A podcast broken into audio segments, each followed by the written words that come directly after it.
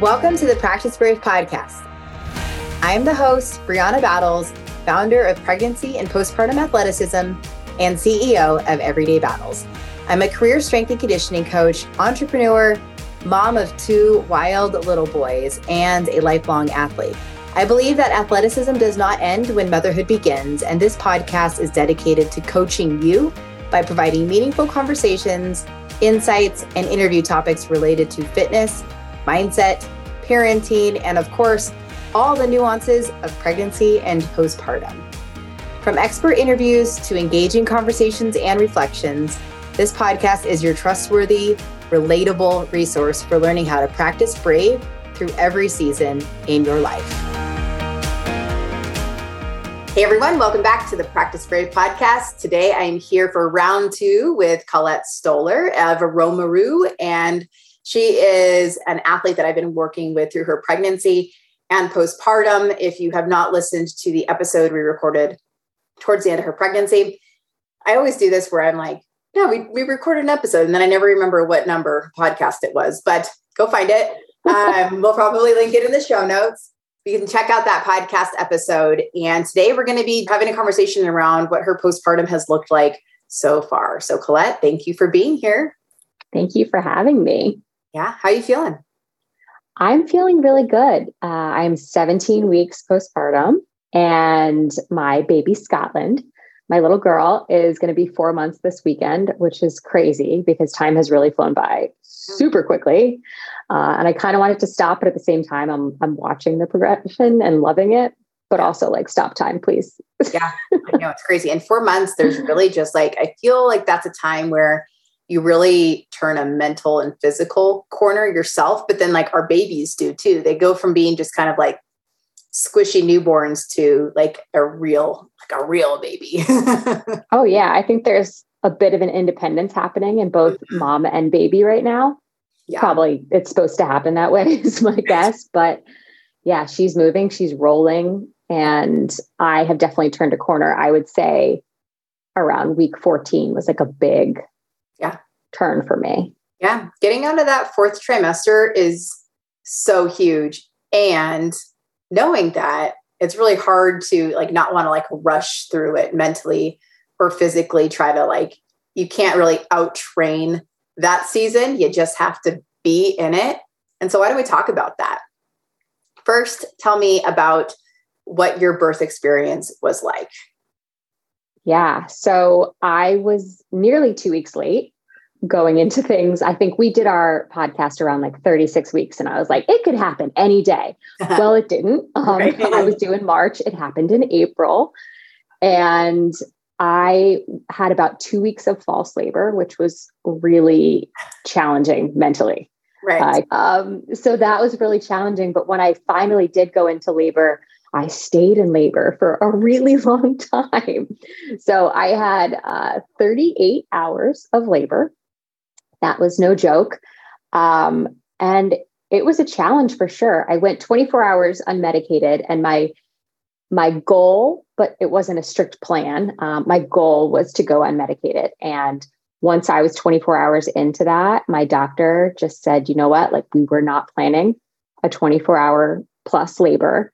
I support you in whatever you wish, but I think that you need some rest. And I would recommend you get an epidural at this point. And I fought it for sure because I'm stubborn. But then eventually I gave in and I was like, why did I wait so long? This is amazing. so after that, it was really smooth sailing and I was just able to labor in bed and not really feel much. Um, and then at, I believe it was 6.03 p.m. on April 6th, she came into this world. Yeah, that's amazing. And how do you feel? Or how did you feel, I should say? Like, well, uh, right after birth? I, uh, I mean, listen, I would, I think I'm a really tough person physically. Birth rocked me. Yeah. It was really challenging on me mentally, physically. I mean, I, I didn't know that standing and walking, or at that point, early, early, early postpartum shuffling, because I wasn't really walking, mm-hmm. was going to be so challenging on me physically. You know, prior to giving birth, I thought I'm in really good shape. I'm an athlete. I'll rock this. And I think I did. And it was still a really tough recovery. I think my expectation was off, um, but I didn't know what to expect. And yeah, it was, it was a lot. Yeah. And it's interesting is like, you know, we, we like almost talked through different scenarios of expectations, right? Like all through our pregnancy, but really having like a flexible approach and like really fluid mindset around this, this, and that. And yet it's almost like our innate athlete brain just still drives our expectations. And like I know that that how I'm feeling is valid and I'm still caught off guard, even though like yes. I know that this is still within the realm of like normal and expected, even for people like me. Oh yeah. That was that was a really big challenge. I have to say, you were a massive help, and my sister was a massive help of like, yeah, it's okay. It and my sister even shared with me that it took her like two weeks to be able to walk. So it's okay. I mean, God, you have a baby come out of your vagina. Like, are we serious? you know what I mean? Like, when you really think about that, like, it is incredible what the human body does. I mean, it's such a like significant physiological process, regardless of how the baby comes out. But, mm-hmm. you know, I mean, there's a lot that happens. Did you have any like tearing or any kind of anything like that? Yeah, let's get into it. Um, let's talk about your let's talk about it. So the labor was really tough. The actual pushing stage was a big challenge, but I think it went a lot smoother than the actual labor did. Mm-hmm. So I pushed for less than an hour and I had one stitch that I needed. Mm-hmm. Um, after she came out, I had a grade one tear. Mm-hmm. And so it was very minor. However, like I still felt it for sure in the healing process. Um, I could still feel it. And now, um, fast forward almost four months, I'm still doing scar massage to help break up that tissue. Yeah. Yeah. People, I think, oftentimes think, well, I had an uncomplicated birth, mm-hmm. right? And I think oftentimes a birth like yours would be totally put in that category when talking in general, right? Like, yeah, it's an uncomplicated birth. And yet, birth in and of itself is super freaking complicated and is a big deal and requires a lot of intention to really recover, knowing we're prioritizing pelvic health and your long-term athletic performance. So you've been so proactive with acknowledging, you know, my body's gone through a lot and it's going to take a lot to really recover.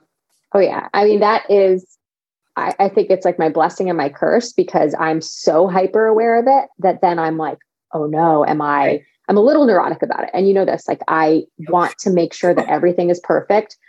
Thus I've brought like a little bit of anxiety into things of like, am I doing too much? Am I going to hurt myself? Oh no, am I going to reverse my progression? There was a lot of, I still struggle with that, but I think I'm getting a little bit better with it to know like things can happen, hiccups can happen, and you're not going to reverse your progression and your healing process. It's just part of the healing process and your body giving you feedback on things. Exactly. I mean, it's not linear. And I'm, I think I'm going to just like use your words against you next time we're on one of our calls. and we're like in anxiety land about a movement or your readiness. Uh, so I just will like pull this clip and I'll just play it for you. But, um, cool. you know, you, you, I think you've done a really great job because I have seen, you know, you went from having like a really kind of rigid belief system around your fitness and that being part of your identity aesthetically um, with your abilities all of that to just really surrendering and setting that ego aside letting your body do what it was going to do during pregnancy keeping an open mind around birth and now postpartum you've done a really great job of like truly trusting that process and when we first met i was like all right, postpartum is going to be a big challenge with this one. Like that's what I assumed. like I really was like, she's going to want to be going like full send within a couple weeks after birth, kind of driven by that. You want to feel like yourself again. You want to like have that like dopamine hit of I can see the results or I can feel the results of like my training and just get again like that dopamine fix of a hard workout or feeling like yourself again. And you've done such a great job of just trusting the boring, frustrating, process that it really is kind of in the beginning of just, okay, this is a new reality. And you just have to kind of sit in it. And you don't sit and stay in it. You sit and take little steps out of it, right? Where you, you know, you're yeah. kind of turning into a new version of yourself. But also there's a lot of grief and mourning in that. And I think you've done a really mm-hmm. good job of acknowledging all of it. Thank you. It definitely has been a process. Um, and I will say that I, I felt okay taking it very easy in the beginning because it was such a healing process for me. Like I didn't want to go out and run or lift. Like I knew innately that my body was not ready for that and that I needed to heal. When I started to feel a little bit better and started to incorporate things, I think that's when I got a little frustrated and annoyed with the process because I was like, I don't want to do breathing techniques. I want to lift. Like, this is boring to me. But I also knew that there was a greater purpose. So, you know, you can't, you don't start just like squatting 200 pounds. You have to build up to it. And I know I needed to build up to things because my core and my mind just were not coordinated any longer. Like something had happened in the birth process where I needed to re acclimate. Sorry, I paused because I believe my baby's coming in to feed. Hello. yes. Another Guys, this is, difficult podcast is in my life. if it's not Chance coming in here being like, Mommy. hi. Hello, oh, Scotland, hi, Scotland, everybody. She's joining. Hi, baby. Hey, girl. so Baby's hungry. Cheeks. Thank you. Oh my gosh, she's so cute. She's storing nuts for winter in those cheeks. Yeah. Oh yeah. I love I love the chubby cheeks. I miss Chance. Well, Chance still kind of has his chubby cheeks. Hi, Jonathan. What's wrong? Sorry, guys. We didn't we didn't see anything here. And I think all right. Anyone listening to this podcast, they're, if they haven't been there themselves, and they're certainly going to be around it. hey, little muffin. There we go. Okay. Yeah. Sorry. We're latched. Oh, there you go, girl. Yeah, I think you've just done a really good job of like, yes, boring and um, frustrating, kind of getting that itch to want to do more. And then I also know that that season was literally so short for you because it feels like the next week you were like, wait, I'm doing this, but with like some uh, like some dumbbells now or a barbell now, and it feels so much better and it feels so much more familiar and like it's clicking again, and that's so yeah. normal. And I think like we have to um, acknowledge that that sometimes it's going to feel unfamiliar until it doesn't because then it's put into familiar movement patterns. And when you've trained during pregnancy you know um, you know especially like you do you did the pregnant athlete training program like you had that those fundamentals built in already. And so when when you go through pregnancy with those fundamentals postpartum the cobwebs kind of like go away once you start putting it into like movement that feels familiar. And um, I think you did a really great job of that. Thank you. I appreciate it. I think it was yesterday or a few days ago, I was talking to you about that, how I felt like all of the work while I was pregnant, all of the workouts and, and breathing made a huge difference when it came to postpartum recovery. Yeah. And you've said like you don't train for birth. And I believe that you don't train for birth. You're training for really postpartum because yeah. when it came time to introduce movement again, I felt so much more comfortable. There was muscle memory there. It was right. just really about like connecting the mind and the body when it came to breathing, when it came to core contraction after that was turned off for so many months. Right. Yeah, absolutely. And I mean, you've made a lot of progress. So then, you know, around probably a little over a month postpartum, you started the postpartum athlete training program and those first couple weeks are really just foundational. It's like getting your brain moving again, but then it like gives you a little like glimpse of something that feels familiar. Like it's like a circuit, and you're like, yeah, I'm moving. I'm like kind of even sweaty right now. This is so nice. and then like you start to progress more into weights and more structured um, strength conditioning, but just you know appropriate for a postpartum body. And I know that's when you started getting excited again. You were like, this feels really good to do this and to move your body. I think like a huge growth line for you has been enjoying exercise not for the intensity and not for the aesthetic driver. And I've seen that. Like yeah. You like learned to enjoy exercise for what it like actually is instead of what all of us have been so hyper focused on for so long, which is performance and aesthetic byproduct. 1000%. That came up for me in a workout the other day. And I was like, I'm just really enjoying myself, like for the art of movement. I think when I first started coming back into movement, I brought with me a gratitude that hadn't been there before because I realized what the human body did, what my body did for me to grow a human, to grow a person that I love most in this world. Like I'm so obsessed with Scotland and I'm so in love with her. And my body did that. Like how cool is that? And it's not just about, okay, my my body lifted how much weight? It's like it, that's cool and all, but it, there's so much more that my body is capable of. And I'm here for it. Yeah. And I think, you know, I, I fell in love with movement when I was a little girl. I always loved sports. And then somewhere along the way, it turns into more of a achievement factor. Yep. Okay, I'm achieving this. I am getting first place. I'm going to, you know, collegiate athletics, uh, blah, blah, blah. Like you can name accomplishments, and then that starts to be how you identify with yourself, even something that you were so in love with and passionate about becomes, I mean, tainted in a way. Yeah. Because you're obsessed about the byproduct. Um, and then along the way, also, I have dealt with like an eating disorder and body image issues. And so something that I love so much was also mixed in with something that was a little detrimental to my, not a lot detrimental to my mental health. Yeah. And, you know, pregnancy and postpartum also brought up a lot of that type of control factor. But there was, since there was a greater purpose with my daughter, you know, I wasn't going to starve myself. I needed to give myself the nutrients to be able to feed her. And I think that changed the way I looked at food forever. Like to be able to know that what I do to my body and the way that I think about my body has a direct effect on her. It changed everything during pregnancy and now during postpartum. Like, sure, I was very frustrated, as you know, about having a belly still for many weeks and months. And but I knew like there's no point in dieting.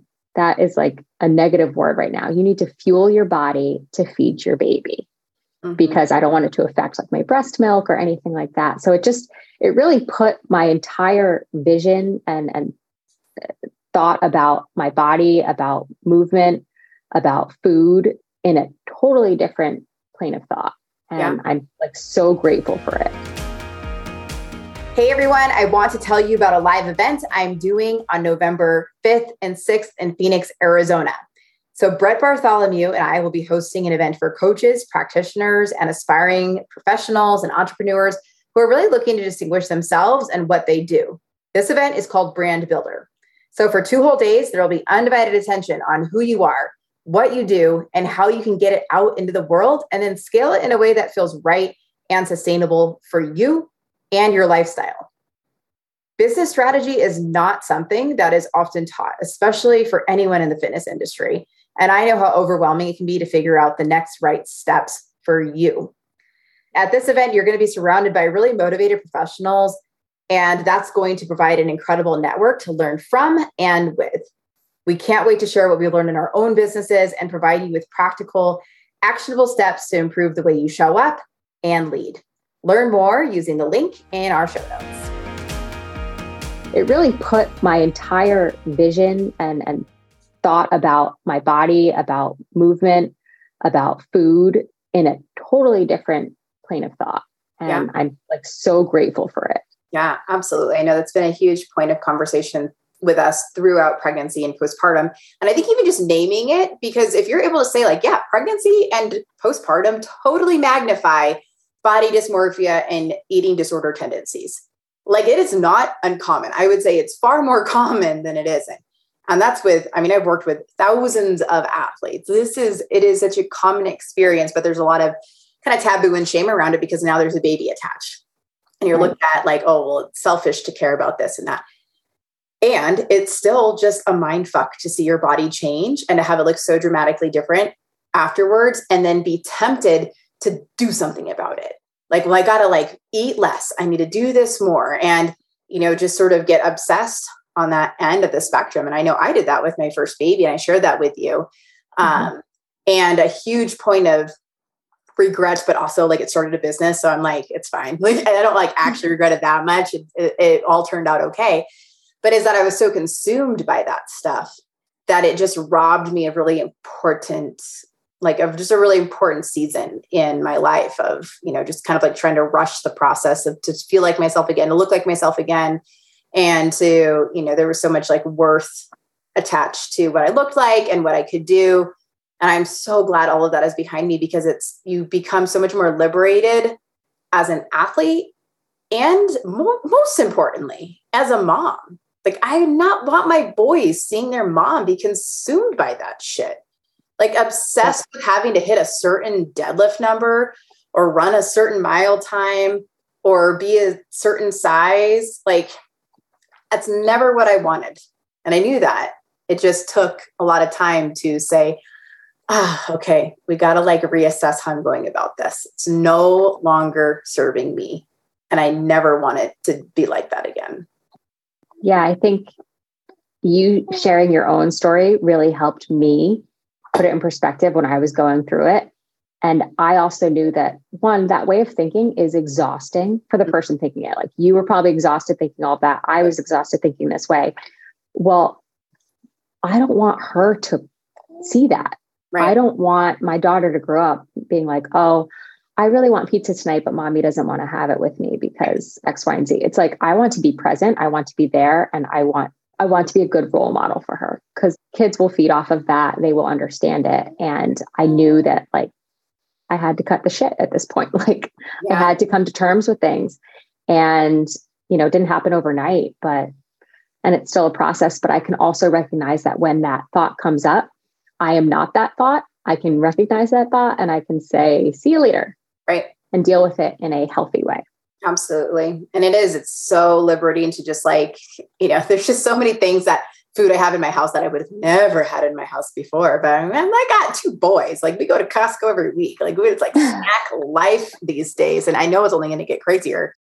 But to know that like we remove like any kind of toxic language around food or body or exercise, like that is not in my household. And I am so glad. And like now that I have, you know, kids in grade school, it's like I can hear his friends talk about stuff sometimes. And I'm like, man, God, it's just discouraging that like there's just so certain connotations around food and bodies and, you know, exercise. And they do, we're all doing our best. And we have to just be really hyper conscious of our own shit so that we can keep ourselves in check so that what they see is exercise and bodies and food in a really powerful light.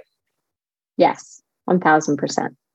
So let's get back to uh, where you're at now. You worked through the eight week postpartum athlete training program and made a lot of progress. You're in pelvic floor physical therapy, rehabbing a diastasis. This diastasis is not one that I am concerned about, but she is still working to improve it and being really cautious of her pelvic floor because she tends to have a really hypertonic, which just means like tight and overactive pelvic floor. It's really hard for that to like relax and not hold tension, which is most athletes I work with. Type A athlete brains, we're always kind of like, like a uh, little extra tense, even when it's like, you need to relax. Like, oh, okay. What does that mean? How does one do that? yeah. what exactly what exactly do you mean by relax so i mean in that obviously shows up in pelvic health a lot of times for athletes is they're constantly grippy of their glutes or their abs and then that ties in their pelvic floor which ties in um, some pelvic floor symptoms a lot of the times especially during a vulnerable season like pregnancy and postpartum. So that's just some context there. But you're making a lot of great progress in pt i am. Uh, i had you know, as I said before, a lot of anxiety in those like first six weeks of uh, what happened to my body? Is my body okay? Do I have a diastasis? Uh, is my pelvic health okay? Like all of these questions that you can't really have answered until you get to that like four to six week point. And once I went to pelvic therapy at uh, six weeks, she did an internal exam, which is uh, it's interesting. They should really buy you a drink first because yeah, someone basically just go and get fingered, and you're like, I haven't even had sex yet, but here we are, you know? yeah. So for all of you that haven't gone, they basically like put a finger in and watch you do a Kegel, like yeah. up close and personal. And yeah. So yeah, that was I recorded fun. a podcast with a PT all about that. It's like one of the early episodes, like within the first probably 10 episodes of this podcast, I recorded an episode on what to expect when you go to pelvic floor PT so that you have that. So go check out that episode as well with Carrie Pagliano. So. I think it's so important to go to pelvic floor physical therapy. And I don't know why it's not mandatory yeah. because you learn so much about yourself and your health. And I think what I'm learning in pelvic floor physical therapy is helping me become just a better all, uh, stronger person, mother, athlete. Mm-hmm. I can bring that knowledge into training in the future.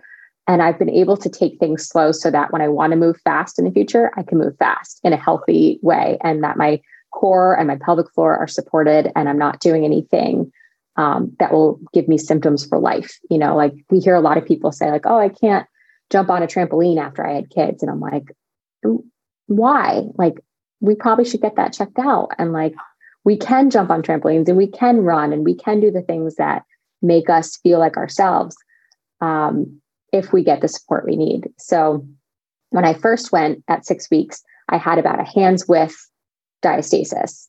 And after just learning how to contract my TVA, the next week I went, I had a two finger separation, mm-hmm. which is pretty drastic from week to week, just learning how to connect that mind and body again.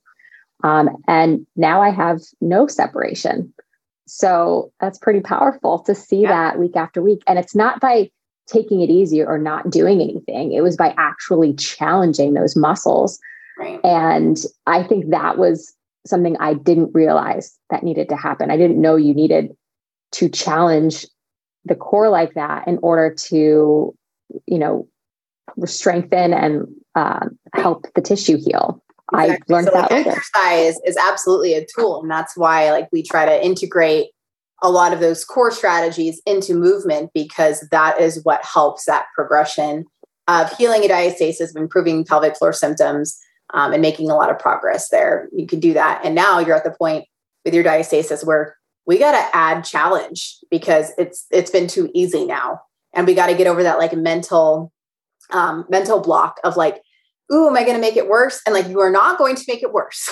so yeah. now you will make it worse by not challenging it at a certain point. You build, build, build, and you kind of get to like a nice steady place with it, and then you have to introduce more challenge, and that's you know you're doing a really great job with that and i'm going to keep pushing you and that's that's where we're at right now at four months postpartum and everybody's timeline looks different on this. Like it can take others a year to get to the point where you're at right now with a diastasis. And uh, so i think that's an important piece to acknowledge on this episode too is that the postpartum healing timeline looks different for everybody. And what constitutes healing also looks different for everybody. Healing does not mean your abs are totally approximated. That means it means that the the tissue, the health of the midline tissue is better, can hold more tension.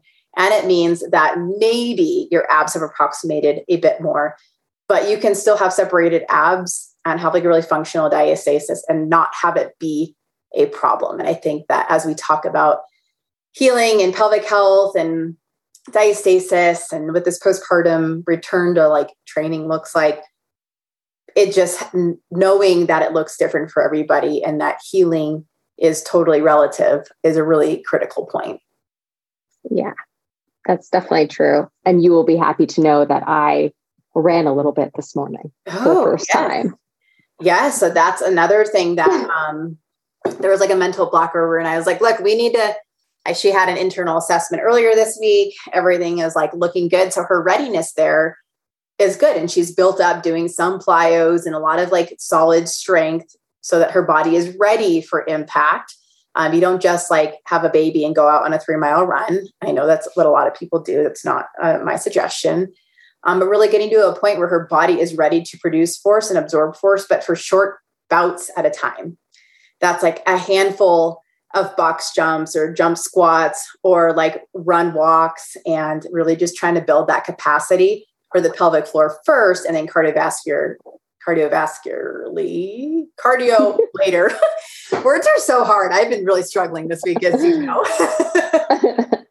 Uh, and i didn't even just have a baby. It's fine. I just have kids that keep hanging out with me in the middle of the night. I'm like what are you doing i'm saying i'm gonna sleep with you really okay. But it's okay. Um it's okay. yeah that's the point motherhood. you're at. It is. It's just there's always something. Someone always needs something yeah. Always at all hours. You just never know. Yeah. I mean, again, you're doing a great job. And I think like having a really transparent conversation around what it's looked like thus far has been super powerful. And it's good for people to know that um, this is what it kind of looks like behind the scenes of all of our Instagrams, right? Like what it's mm-hmm. what it's mm-hmm. really like. I think yeah, I, you hit the nail on the head when you said that like every postpartum experience is different. The healing process is so different. I mean, there were points in time, and Brianna knows this, that like, I mean, I started crying during workouts. Mm-hmm. I just felt really like an out of body experience. Like, like the body I was dealing with was broken. Um, even if I knew that the, that reality, that was not a reality. It's just that's how it felt. And of course, there's postpartum hormones and there's lack of sleep and a lot that is going on in that season. And I think women are forced or feel like they need to say everything is fine. It's okay to say everything is not fine. Right. Like I remember I'm grateful that I had you as a support system. I had my sister um, to say, I'm not okay. And right. like, it's okay to ask for help. It's okay to like, I think it's good to have a conversation with your partner ahead of time as well to say, you know, let's keep an eye out for things. Um, yeah so I was very fortunate that my partner was able to like sit down with me and um, discuss what was going on and and take on some load so that I could have, even if it was just like an hour to myself outside. Um, but take the time that you need, get the help that you need. I talked to a therapist about this as well. And I think that one thing that helped me, and I'm hoping it can help others, is giving yourself uh, personal time. Like me time is something that's probably last on your list because you have a baby to take care of and you're healing yourself. But if you could carve out some time with your partner um, that you can just treat yourself to, and I'm not talking about just like a shower, like that is a, a basic human need and it won't happen every day, but like I'm talking about a little bit more than that. Like something that makes you feel like you, whether it's reading a book, going for a walk, getting a pedicure, like just treating yourself. And doing little things like that really helped me build my mindset that it just helped me heal on another level, not just physically, but mentally. Yeah, absolutely. It's so critical and it's hard to, I mean, we can athlete brain ourselves through it all. Like, I'm fine. I don't need anything. I can do this. Just like really want to like push through. And yet, like, that doesn't really serve the holistic part of like what we need to be a healthy, happy human who's high functioning for our kids and for ourselves and for our future. Yeah, because you can, when you are showing up for yourself, you show up for your kids in a different way. Right. And right. that's what they want ultimately. All right. And it's so easy to be burned out and exhausted. And like you can love your baby and still be like, I cannot be around them right now. So somebody needs to help me. I need some space. Yes. So Brianna and I are giving you. Brianna and I are giving you permission if you're listening. Absolutely. Absolutely. so anything else you want to say? I think that was such a, an awesome point to to capture there. I mean, I think the postpartum period is not linear. It gets really, really challenging at times. I'm not saying that everyone will have it hard, but it's okay if you do. Um, and I think it's okay to talk about. And I think the more we talk about it and the more we normalize it, the better others will feel about talking about it and not feeling ashamed if you feel sad, not feeling ashamed if you're crying when you're like, oh, but I should be grateful because I have this wonderful baby. Yeah, you can be grateful and you can still be sad. Yeah. Um, I think a real challenge for me was grieving past identities and talking to you about that really helped me because I didn't know that was a thing right before having a baby. There are so many past identities that you really grieve the loss of right. in that postpartum period. So not only are you learning how to take care of a human and healing your body from a major physiological experience but you're also learning who you are for the first time right in a whole other realm. And so there's a lot on your plate in the fourth trimester. So it's okay to say like i need help and i need support. Right. and it takes a village in a lot of ways. Absolutely well, thank you so much for sharing so much of your process. I know it's really valuable for other people to just hear these conversations. If they're not having these conversations with their own friends, I know it's valuable to sit in on this and have a conversation with. I know I've been there, you're currently there, and you know, it just keeps evolving as time goes on. It does, and it gets better. It does. All right. Well, thank you so much for sharing your time. We'll talk soon. Thank you, Brianna. Thank you so much for listening to this episode of the Practice Brave podcast. If you enjoyed the show, please leave a review and help us spread the work we are doing to improve the overall information and messaging in the fitness industry and beyond. Now, if you are pregnant and you are looking for a trustworthy exercise program to follow, I have you covered. The Pregnant Athlete Training Program is a well rounded program for pregnancy with workouts for each week that are appropriate for your changing body. That's 36 weeks of workouts three to four workouts each week, and tons of guidance on exercise strategy. We also have an at home version of that program. If you are postpartum and you're looking for an exercise program to follow, the eight week postpartum athlete training program would be a really great way to help bridge the gap between rehab and the fitness you actually want to do. From there, we have the Practice Brave Fitness program, which is an ongoing strength conditioning program where you get new workouts each week and have a lot of guidance from myself and my co coach, Heather Osby. This is the only way that I'm really offering ongoing coaching at this point in time. If you have ever considered becoming a certified pregnancy and postpartum athleticism coach, I would love to have you join us. Pregnancy and Postpartum Athleticism is a self paced online certification course that will uplevel your coaching skills and help connect the dots between pelvic health and long term athletic performance, especially during pregnancy and postpartum become who you needed and become who your online and local community needs by becoming a certified pregnancy and postpartum athleticism coach. Thank you again for listening to the Practice Brave podcast. I appreciate you. And please help me continue spreading this messaging, this information, and this work.